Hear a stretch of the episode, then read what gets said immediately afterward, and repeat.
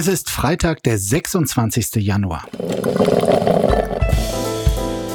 Apokalypse und Filterkaffee. Die frisch gebrühten Schlagzeilen des Tages mit Markus Feldenkirchen. Einen wunderschönen guten Morgen, herzlich willkommen zu Apokalypse und Filterkaffee, dem Nachrichtenomelett am Freitag. Und auch heute gibt's wieder eine Menge Themen, die unbedingt hier besprochen und seziert werden müssen.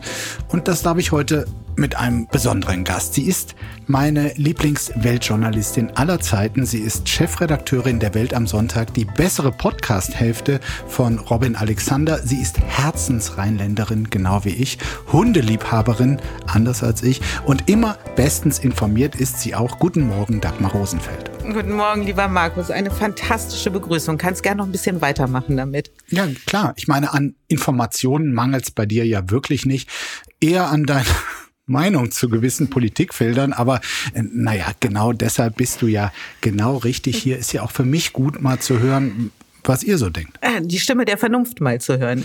Ja, ja, genau.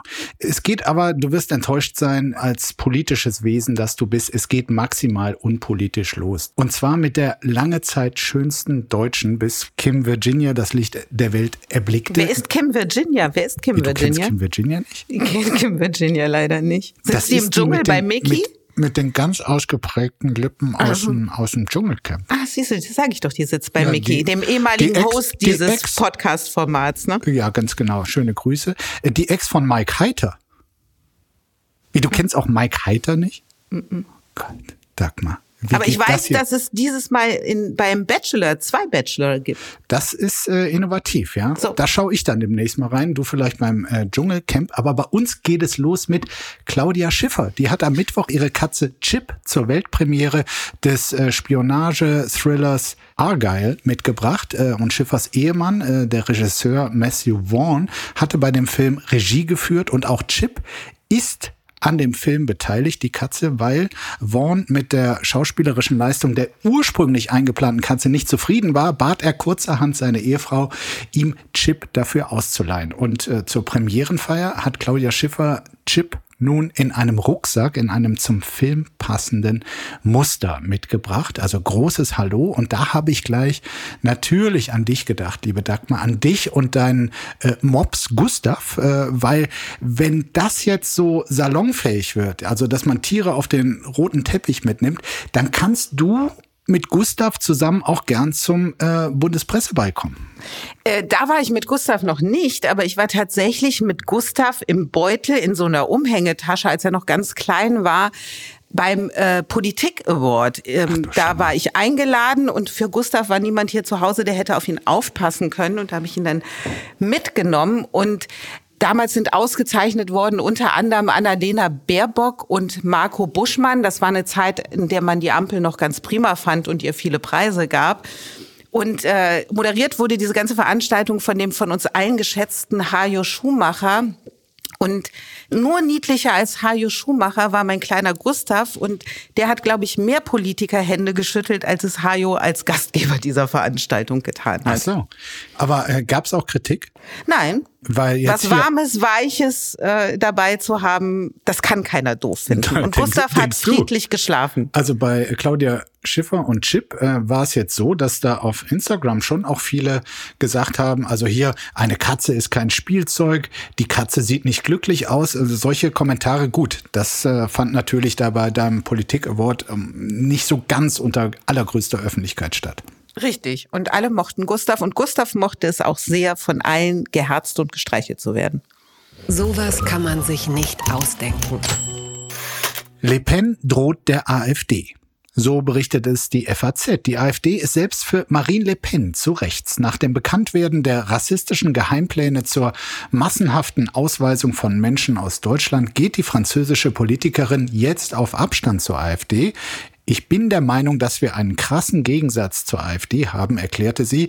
Bisher arbeiten Le Pens Rassemblement National und die AfD in einer gemeinsamen Fraktion im EU-Parlament zusammen und hatten für den nun anstehenden Europawahlkampf auch gemeinsame Kundgebungen geplant. Mit ihrer Distanzierung von der AfD dürfte Le Pen aber auch innenpolitische Ziele verfolgen, denn Eric Zemmour, Le Pens ultrarechter Konkurrent vertritt das Konzept einer sogenannten Remigration in Frankreich. Er hat angekündigt, im Fall eines Wahlsiegs sogar ein Ministerium für Remigration zu begründen, über das außereuropäische Einwanderer in ihre Herkunftsländer abgeschoben werden sollen. Le Pen erklärte nun, sie sei völlig anderer Meinung. Ihr gehe es um alle Franzosen, unabhängig davon, wie sie die Staatsbürgerschaft erworben haben. Also, wenn Alice Weidel und Co. jetzt schon für Frau Le Pen zur peinlichen Verwandtschaft zählen, mit der man also nichts zu tun äh, haben sollte, dann ist das schon ein weiterer Indikator dafür,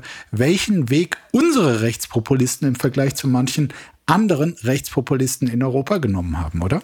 Ja, also ich meine, das musste erst mal schaffen, selbst so eine hartgesottenen Rechtspopulistin wie Marine Le Pen in dem Herzensthema aller extremen Rechtspopulisten, nämlich dem Thema Migration, zu extrem und zu hart zu sein.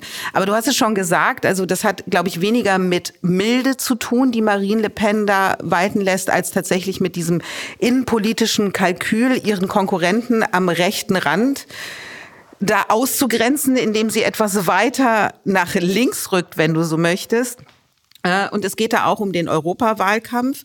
Für die AfD schon blöd, wenn eine der bekanntesten Rechtspopulisten wie Marine Le Pen nicht mehr mit ihr gemeinsame Sachen machen will.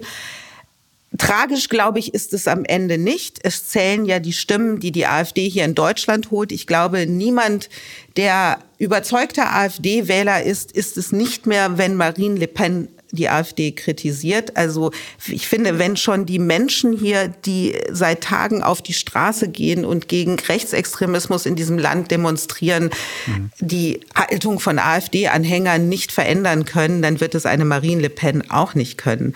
Ich finde es aber mal spannend, aufs Europaparlament zu gucken und was das heißt, wenn Marine Le Pen sagt, sie will dann nicht mehr in einer Fraktion mit der AfD sein. Also Marine Le Pen ist ja nicht alleine in dieser Fraktion mit der AfD. Da sind noch schön viele andere Rechtspopulisten drin. Es gibt ja zwei Rechts... Schön viel.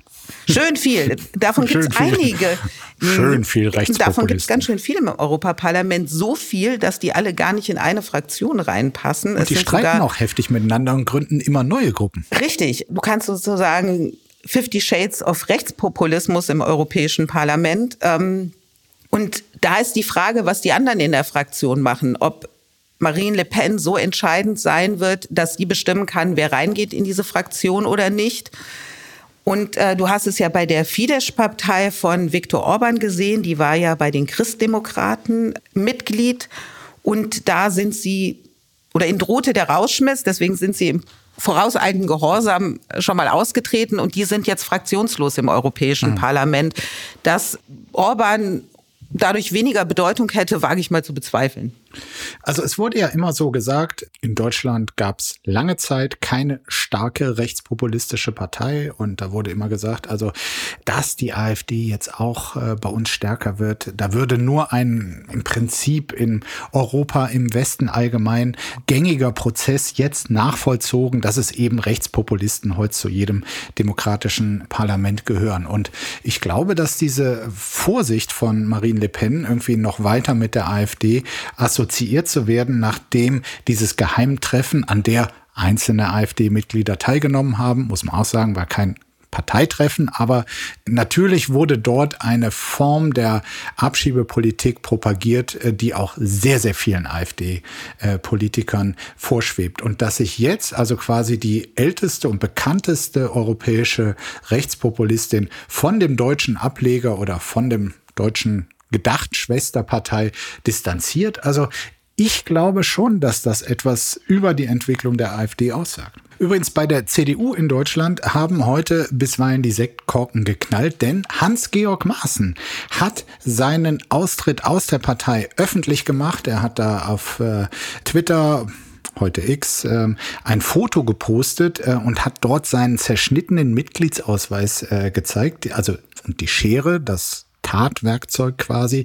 Das war auch noch auf diesem Bild rechts am Rand zu sehen, also richtig melodramatisch. Und äh, so stellen sich, glaube ich, ältere Semester Social Media Posts der Moderne vor oder seine Berater. Also ich kann mir genau vorstellen, wie sie gesagt haben, Hans-Georg, hör zu. Also mit deinem Austritt jetzt aus der CDU, wir haben da eine geniale Idee. Hast du noch deinen Mitgliedsausweis? Nee, okay, dann äh, kopieren wir einfach so ein. Du schneidest den dann durch und dann legen wir die Schere direkt daneben und das haust du dann über Twitter raus. Ja. Und so ist es gekommen. Oder? Ja, so ganz am Seitenrand erkennt man noch die Schere. Ist aber auch schön. Ich finde, er hat sehr ordentlich durchgeschnitten, muss man sagen. Also akkurat durchgeschnitten. Dass er aus der CDU austritt, ist ja nur konsequent. Wenn du eine eigene Partei gründen willst, ist es blöd, wenn du in einer anderen noch Mitglied bist. Insofern finde ich die News jetzt so mittelbedeutend. Die Werteunion jetzt auch als Partei. Genau. Das soll ja kommen. Mal gucken, was draus wird. Und ja, ich glaube auch, dass die in der CDU heute haben die Sektkorken knallen knallen lassen, weil Spinner aus einer Partei rauszuschmeißen, das ist ein wahnsinnig schwieriger Akt. Wenn die Spinner freiwillig gehen, wie großartig, ja? Und Sarah Wagenknecht muss in ihrer Partei, die sie jetzt gründet, limitiert sie ja sozusagen die Mitgliederzahl. Es werden im Moment, glaube ich, nur 400 oder 450 ja, das aufgenommen. Ist ein ganz exklusiver Zirkel, ja. Genau, aber eine Strategie, um die Spinner draußen zu halten und Leute wie Hans-Georg Maaßen nicht Mitglieder werden zu lassen. Die Schlagzeile des Tages viel mehr Missbrauchsopfer in evangelischer Kirche als angenommen, so steht es in der Rheinischen Post. In Hannover wurde gestern eine Studie zu sexualisierter Gewalt in der evangelischen Kirche in Deutschland und in der Diakonie vorgestellt mit einem deutlichen Ergebnis. Mindestens 1200 Beschuldigte sollen in der Kirche in den vergangenen Jahrzehnten sexualisierte Gewalt an knapp 3500 Betroffenen ausgeübt haben. Das sei aber nur die Spitze des Eisbergs, erklärten die beteiligten Forscher, denn aufgrund fehlender Daten konnten sie weitere Fälle nicht strukturiert erfassen. Also erstmal gut, dass die evangelische Kirche selbst eine solche Untersuchung in Auftrag gegeben hat, sicherlich auch angetrieben von den Enthüllungen darüber, was ihre christlichen Brüder, nicht Schwestern, äh, so getrieben haben. Aber sag mal, haben dich diese Zahlen jetzt überrascht? Sie haben mich erschrocken. Äh, und was mich noch mehr erschrocken hat, ist, dass diese Zahlen, das sagt die evangelische Kirche ja selber, nur die Spitze der Spitze des Eisbergs sind. Weil anders als bei den Katholiken, die bei ihrer Aufklärung nicht nur die Disziplinarakten der ähm, Amtsträger zur Verfügung gestellt haben, sondern auch die Personalakten, wo also auch Vergehen, die es gar nicht bis in die Disziplinarakten geschafft haben, ähm, notiert sind. Das hat die evangelische Kirche nicht geschafft, obwohl sie es auch zugesagt hat. Mhm. Also da sind die Personalakten nicht verwertet worden. Und eine Stichprobe hat ergeben, äh, in einem bestimmten Bezirk, da sind die Gutachter an Personalakten rangekommen, dass dort offenbar auch einiges zu finden ist. Ja. Die EKD-Ratsvorsitzende Kirsten Feers äh, hat sich auch dafür entschuldigt, dass ja. leider die Datengrundlage äh, so mies war. Und sie sagte, wir haben diese Studie gewollt, wir haben sie initiiert und wir nehmen sie an mit Demut, denn die Ergebnisse sind ja trotzdem erschreckend, wie du gesagt hast, und sie machen betroffen. Äh, mich hat, äh, ich bin besonders gestolpert über diese Gründe. All das, worauf Protestanten tendenziell stolz sind, also gerade in Abgrenzung zu den Katholiken, Katholiken wird hier quasi als Möglichmacher genannt, eben die Diffusion von Verantwortung, starker Wunsch nach Harmonie, eine fehlende Konfliktkultur und die Annahme, selbst besonders fortschrittlich zu sein. Also so wurde es selbst erklärt und das ist natürlich das, also weshalb Protestanten bisher dachten, besser und fortschrittlicher zu sein als Katholiken, mhm. hat in diesem Falle den Opfern wirklich gar nichts gebracht. Ja, also bei den Katholiken ist ja immer wieder darüber gesprochen worden, ob das Zölibat nicht ein Grund ist, mhm. warum es zu diesen sexuellen Missbräuchen äh, gekommen ist. Nicht, das gibt es in der protestantischen Kirche nicht. Also die kirchliche Sexualmoral hat offenbar weniger Einfluss auf dieses schreckliche Geschehen, auf dieses Missbrauchsgeschehen, als man das im Vorfeld angenommen hat. Und ich glaube, dass es mehr um Hierarchien geht und Machtmissbrauch, weil du hast so etwas ja auch in Sportvereinen äh, immer wieder, dass Trainer ihre Schüler, ihre Schutzbefohlenen missbrauchen. Also ist, glaube ich, eher ein Problem der Hierarchien und der Macht, des Machtmissbrauchs. Werbung. Mein heutiger Partner ist Barissimo die Kaffee-Eigenmarke von Aldi. Ah, ist das nicht eine herrliche Vorstellung? Ihr sitzt in eurem Lieblingscafé draußen in der Sonne, ihr genießt einen herrlichen Espresso in Barista-Qualität und dann fällt euch ein, ja, ich, ich wohne ja auf dem Land. Ich wohne ja irgendwo in der Peripherie. Es gibt ja gar kein schönes Café, wo ich mich hinsetzen kann. Aber ich habe einen Stuhl, ich habe einen Tisch, ich habe einen Garten und ich habe Barissimo. Barissimo von Aldi, das ist äh, ganz fantastisch, denn man kann sich eine kleine Auszeit mit Barissimo gönnen. Die kleine Auszeit, das bedeutet, mit Barissimo wird das Leben einfach bonissimo. Und das Issimo steckt bei der neuen Kaffee-Eigenmarke Barissimo von Aldi schon mit drin. Barissimo, das ist Barista, Qualität zum Original Aldi-Preis und man muss auf nichts verzichten. Denn man kann sich seinen Daily Coffee in Barista-Qualität jeden Tag leisten und natürlich auch genießen. Es gibt ganze Bohnen, Kaffeepads, Kaffeepulver für die Maschine und Kaffeekapseln, quasi alles, was das Herz begehrt und für jeden Geschmack ist etwas dabei. Ah, fantastisch und schöner Espresso Macchiato, das wäre doch jetzt genau das Richtige. Ne? Also mach dein Leben Barissimo exklusiv bei Aldi. Alle Infos zur Eigenmarke von Aldi findest du auf aldi-nord.de slash Barissimo oder auf aldi-onlineshop.de, aber natürlich auch wie immer in den Show Notes. Und es tut mir wirklich leid, ich habe keine Zeit mehr. Ich muss mir jetzt erstmal einen Kaffee machen. Der Trick der Woche. Deutschland erwägt Marschflugkörper Ringtausch für die Ukraine. So steht es unter anderem in der Welt. Schon im Mai 2023 hatte die Ukraine die Bundesregierung um eine Lieferung von Taurus-Marschflugkörpern gebeten. Doch weil diese Waffen Ziele bis in 500 Kilometer Entfernung sehr präzise treffen können, hatte sich Bundeskanzler Scholz bisher gegen eine Lieferung ausgesprochen. Wie das Handelsblatt nun berichtete, hat Großbritannien jetzt der Bundesregierung angeboten, eigene Marschflugkörper vom Typ Storm Shadow in die Ukraine zu liefern, wenn Deutschland im Gegenzug ähnliche Waffensysteme an Großbritannien liefert. Politiker von Grünen, FDP und CDU sind skeptisch. Die Überlegungen zum Ringtausch zeigten exemplarisch die Schwäche von Kanzler Olaf Scholz, was die Unterstützung der Ukraine angehe. So erklärte es zum Beispiel der grünen Politiker Anton Hofreiter. Verteidigungsminister Pistorius betonte dagegen, ihm seien derartige Pläne nicht bekannt ich sag mal so, es wäre nicht ganz untypisch für das deutsche Vorgehen, also bei der Unterstützung der Ukraine, wenn es so über Kreuz, also sagen wir über Bande liefe, dass man sich äh, selbst so ein bisschen täuschen kann. Ach so, die Taurus, ja nee, die haben wir ja nicht an die Ukraine geliefert, sondern äh, was anderes hat Großbritannien geliefert. Also irgendwie dieses Verdruckste. Es würde schon passen, oder Dagmar? Ja, das Verdruckste würde passen. Jetzt muss man mal zur Ehrenrettung äh, der deutschen Bundesregierung und auch von Olaf Scholz sagen, Tatsächlich ist es so, dass Deutschland der zweitgrößte Waffenlieferant für die Ukraine ist. Und seine Bedenken, die er bei den Taurus-Raketen hat, die sind zweierlei. Also zum einen könnten sie weit in russisches Gebiet, also nicht in russisch besetztes Gebiet in der Ukraine, sondern über ukrainische Grenzen hinaus bis nach Moskau mhm. reichen. Das ist das eine. Da geht es aber um Vertrauen. Und Zelensky hat immer gesagt, dafür würde die Ukraine diese Taurus niemals nutzen. Der zweite Punkt ist, die müssen programmiert werden.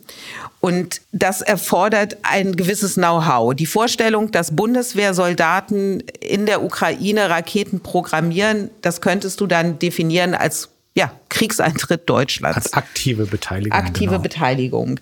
Äh, dann gibt es diejenigen, die sagen, na ja, die Ukrainer können ja in Deutschland geschult werden. Da ist das Argument, das dauert dann aber alles sehr lange. Was ich spannend finde, ist, dass Scholz ja die anderen Europäer aufruft, mehr für die Ukraine zu tun. Und in diesem Zusammenhang ist offenbar diese Idee entstanden oder haben die Briten das äh, Deutschland angeboten, diesen äh, Ringtausch zu machen. Es sind ja immer noch nicht die Waffen, also die britischen Raketen, die da geliefert werden, die heißen, ähm, ich, ich bin so schlecht in äh, Kriegstechnik, Namen Storm Shadow. Da ist ja das Problem, dass die bei weitem nicht die Reichweite haben, die Taurus-Raketen haben. Deswegen halt Zelensky ja so sehr auf diese Taurus-Raketen drängt, weil sie der Ukraine einen massiven Vorteil verschaffen würden. Also dieses Problem wäre ja nicht gelöst, selbst wenn es zu einem Ringtausch käme. Absolut. Ich meine, du hast gesagt, äh, Deutschland sei der zweitgrößte Unterstützer. Zur Wahrheit gehört aber auch etwas Substanzielles, ist, äh, glaube ich, seit der Ankündigung aus dem Januar vergangenen Jahres äh, ein paar Panzer noch ähm, zu liefern, nichts Substanzielles gefolgt. Und äh, ich meine, aus ukrainischer Sicht ist es, glaube ich, schon so, die Verzweiflung wächst von Tag zu Tag, weil sie schauen auf ihre Bestände, sie sehen genau, okay, das reicht noch so lang, das reicht noch so lang. Und wenn die Bestände leer sind, dann ist irgendwie der Tag des Überrollens durch Russland ähm, im Prinzip programmiert. Entzauberte Scheinriesen. Britisches Atomkraftwerk wird zum Milliardengrab, so steht es im Spiegel. In dieser Woche wurde bekannt, dass Deutschland seine Abhängigkeit von russischem Erdgas deutlich reduzieren konnte. Also gute Nachricht. Trotzdem bleibt die Suche nach weiteren Maßnahmen zur Energieunabhängigkeit wichtig. Da kann aktuell der Blick nach Großbritannien helfen, denn im Südwesten Englands baut der französische Konzern EDF gerade ein neues Atomkraftwerk, das lange als Vorzeigeprojekt für Atomenergie im 21. Jahrhundert galt galt. Doch jetzt stellt sich heraus, bis das AKW Hinkley Point C fertig ist, dauert es nicht nur deutlich länger als geplant, sondern auch die Kosten steigen um fast das Doppelte. Eigentlich sollte es 2025 in Betrieb gehen. Nun sieht es so aus, als äh, könne der Reaktor erst irgendwann zwischen 2029 und 31 ans Netz gehen. Und während ursprünglich mit 18 Milliarden Pfund gerechnet worden war, geht der Konzern jetzt von bis zu 31 Milliarden Milliarden Pfund aus, beziehungsweise das wäre der Pfundwert aus dem Jahr 2015. Real wären es 40 Milliarden Pfund. Und Dagmar, ich weiß ja aus unseren Diskussionen in der Vergangenheit, dass du ein glühender Fan der neuen Atomreaktorgeneration bist, äh, moderner äh, Reaktoren, äh, dass dort für dich die Zukunft unserer Stromversorgung schlummert. Ähm, wie schockiert, sag's ehrlich bitte, bist du, dass deine Supertechnologie schweineteuer und offenbar auch so unberechenbar ist? Also es geht jetzt hier um ein Atomkraftwerk dieser neuen Technologie, wo offenbar eher die Firma, die es baut, das Problem zu sein scheint, als die Technologie an sich. So. Was ich auch ganz spannend fand, wusste ich nicht. Die Chinesen hängen da auch mit drin. Das finde ich wirklich bedenklich, dass Natürlich. sich äh, Großbritannien solche wichtige Infrastrukturprojekte mit Chinesen zusammen macht. Wie ich gelernt habe, ist das ein Erbe der Cameron-Ära, der ein großer glühender äh, Peking-Fan war. Aber wenn du dir den Trend insgesamt anschaust in Europa, dann ist es so, dass die Erkenntnis immer mehr wächst, dass du Atomkraft brauchst, wenn du deine Klimaziele einhalten willst. Ich gebe dir ein Beispiel. Die Schweden, das, die waren das erste europäische Land, das aus der Atomkraft aus steigen wollte. Nach dem äh, Reaktorunglück in den USA das war in den 80er Jahren, ähm, hat das Parlament beschlossen, wir gehen raus aus der Kernkraft. Die Schweden sind jetzt wild entschlossen, ihre Atomkraft wieder auszubauen. Also die Regierung in Stockholm hat angekündigt, ähm, da wieder einzusteigen. Und im Juni vergangenen Jahres hat das Parlament ein Gesetz verabschiedet, was ich ein ziemlich kluges Gesetz finde. Und zwar ist das Ziel einer hundertprozentigen Versorgung mit erneuerbaren Energien aufgegeben worden und man sagt stattdessen, wir wollen 100 Prozent fossilfreie Quellen. Das heißt, da ist die Atomkraft wieder mit eingeschlossen. Ja. Und wenn du die Klimaziele ernst nimmst, dann finde ich, musst du alle Technologien, die CO2-neutral sind, auch mitdenken und deswegen bleibe ich dabei, ohne Atomkraft wird es schwer. Du hast dich jetzt so um das äh, Lieblingswort der Liberalen rumgemogelt, Technologieoffenheit, aber das bedeutet es zumindest. Ich will auch gar nicht sagen, dass das äh, Quatsch ist und die Beispiele, die du zitiert hast, die sind real und auch in diesen Ländern hat man sich Gedanken darüber gemacht, wie eine angemessene Energiepolitik aussieht. Ich will trotzdem den, äh, gerade da wir von diesem englischen Beispiel kommen, einen Wissenschaftler Herrn Dorfman von der Universität Sussex zitieren, der eben sagt, die erheblichen Kostensteigerungen zeigen genau, wie teuer neue Atomkraftwerke wirklich sind, ob sie Atomkraft mögen oder nicht.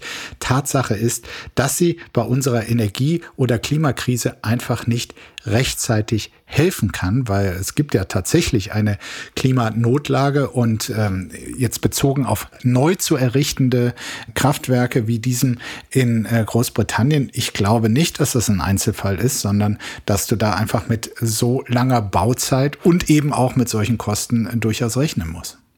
Woanders ist es auch beschissen. Darum fliehen immer mehr Fußballer aus Saudi-Arabien, das berichtet die FAZ.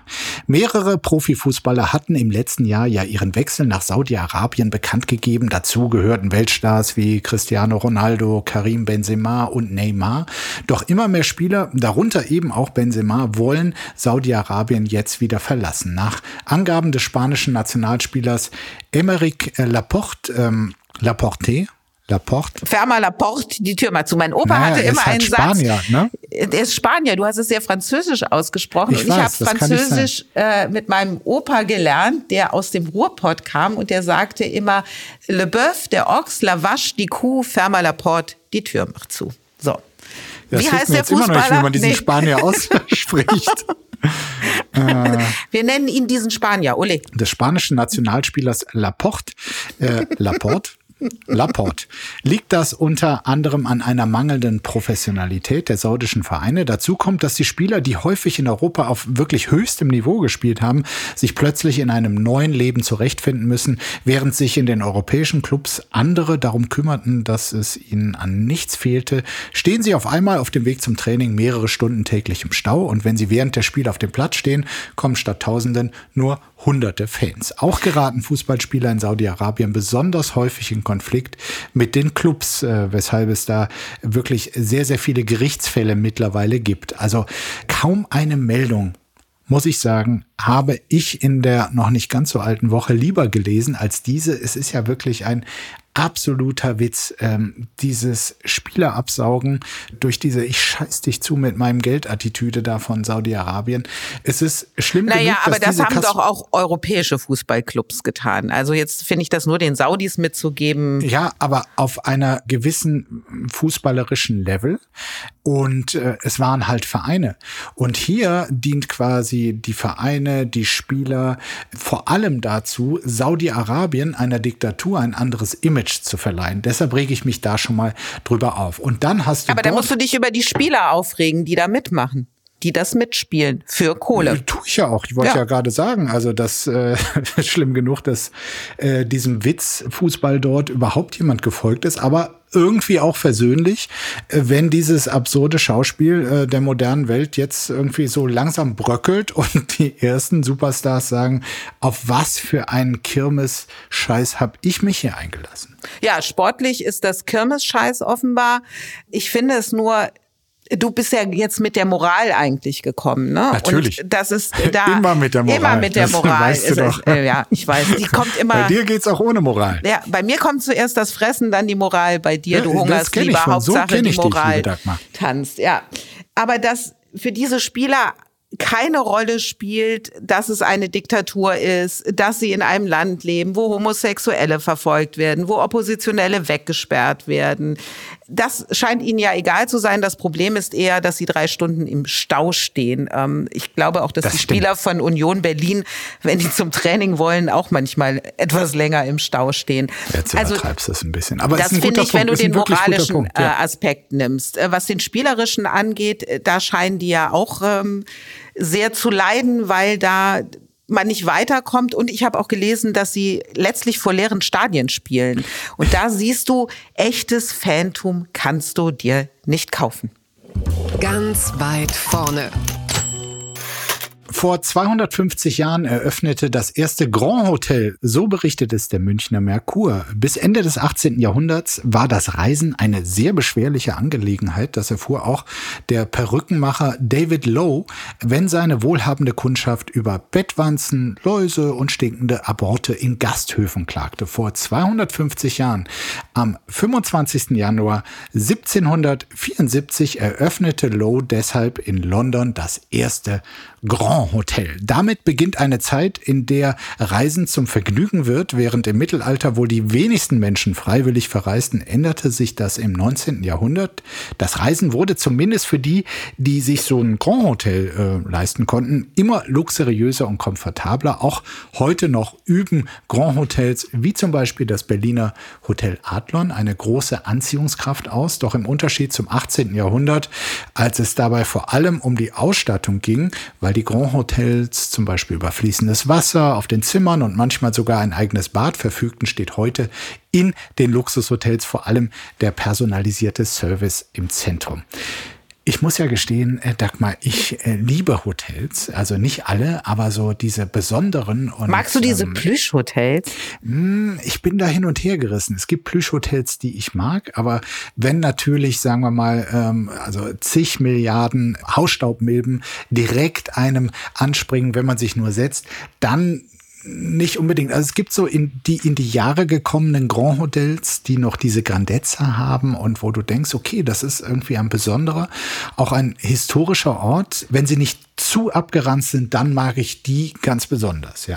Ja, und siehst du, und ich finde, ich finde nichts ekliger in Hotels als Teppichboden. Und ich mhm. glaube, das klassische Grand Hotel bietet Teppichboden auf. Und ich finde, so wie früher in Krankenhäusern es den Linoleumboden gab und man dort auch mittlerweile erkannt hat, dass ein Boden, der parkettähnlich zumindest aussieht, schöner anzuschauen ist und man sich wohler fühlt und vielleicht auch äh, schneller gesund wird, weil das ganze Setting nicht so aseptisch gruselig ist. Ähm, finde ich, dass Hotels dazu gekommen sind, auch ihre Zimmer mit Holzboden auszulegen. Das ist für mich ein solcher ja, Gewinn. Ich weiß, das ist durchaus besser als ein 50 Jahre alter Teppichboden, Siehste? wo man noch jeden Siehste? Flecken wiedererkennt. Ja, ja. Okay, also ich gestehe hier nochmal, ähm, ich sag mal Hotelmanager, das war eigentlich immer so mein zweiter Traumjob oder dritter nach Journalist und Tennisprofi.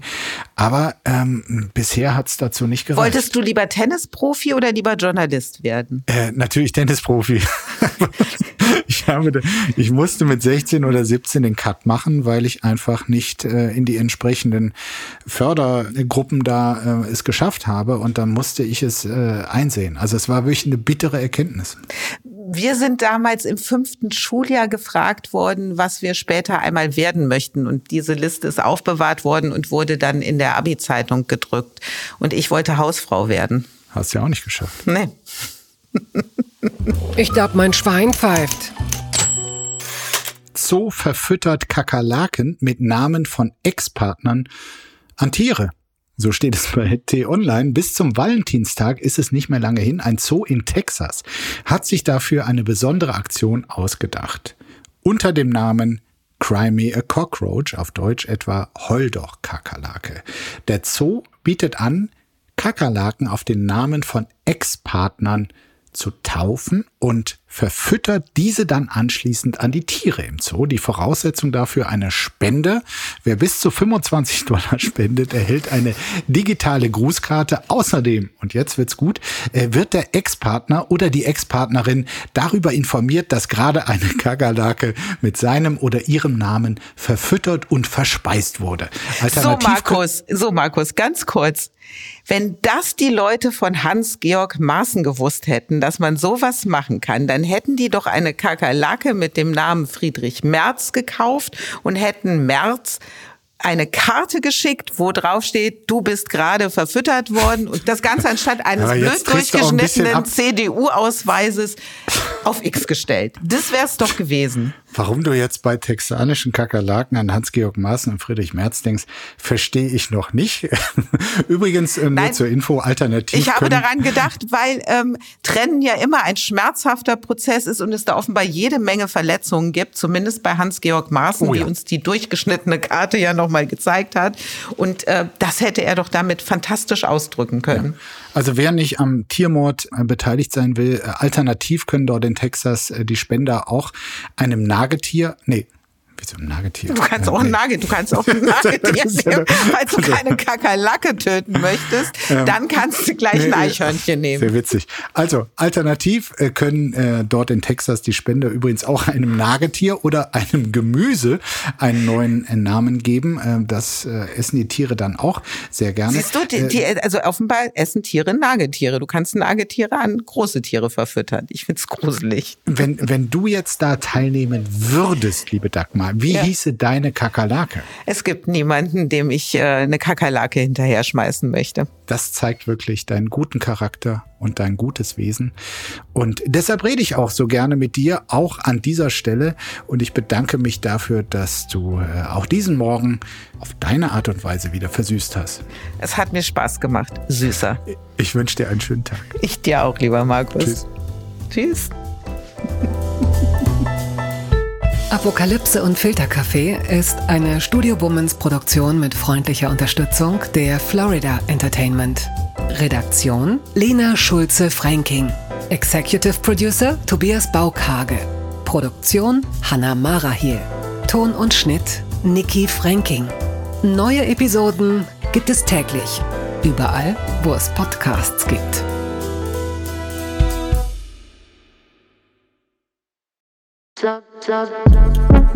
Buh, Stefanie Giesinger hier. Mit mir habt ihr nicht gerechnet, oder? Ich bin nur kurz hier, um euch über meinen Podcast zu erzählen, G-Spot. Bei dem spreche ich über alle möglichen Themen, wie zum Beispiel Sex, Feminismus, Beziehungen und auch vergangene Beziehungen. In der aktuellen Folge spreche ich mit meinem Ex-Partner Markus Butler über alles, was wir so erlebt haben, was wir vielleicht sogar bereuen, wie wir uns jetzt fühlen, wie wir Liebe sehen und was wir uns für die Zukunft wünschen. Also, falls ihr Lust habt reinzuhören, würde ich mich sehr freuen. Bis dann!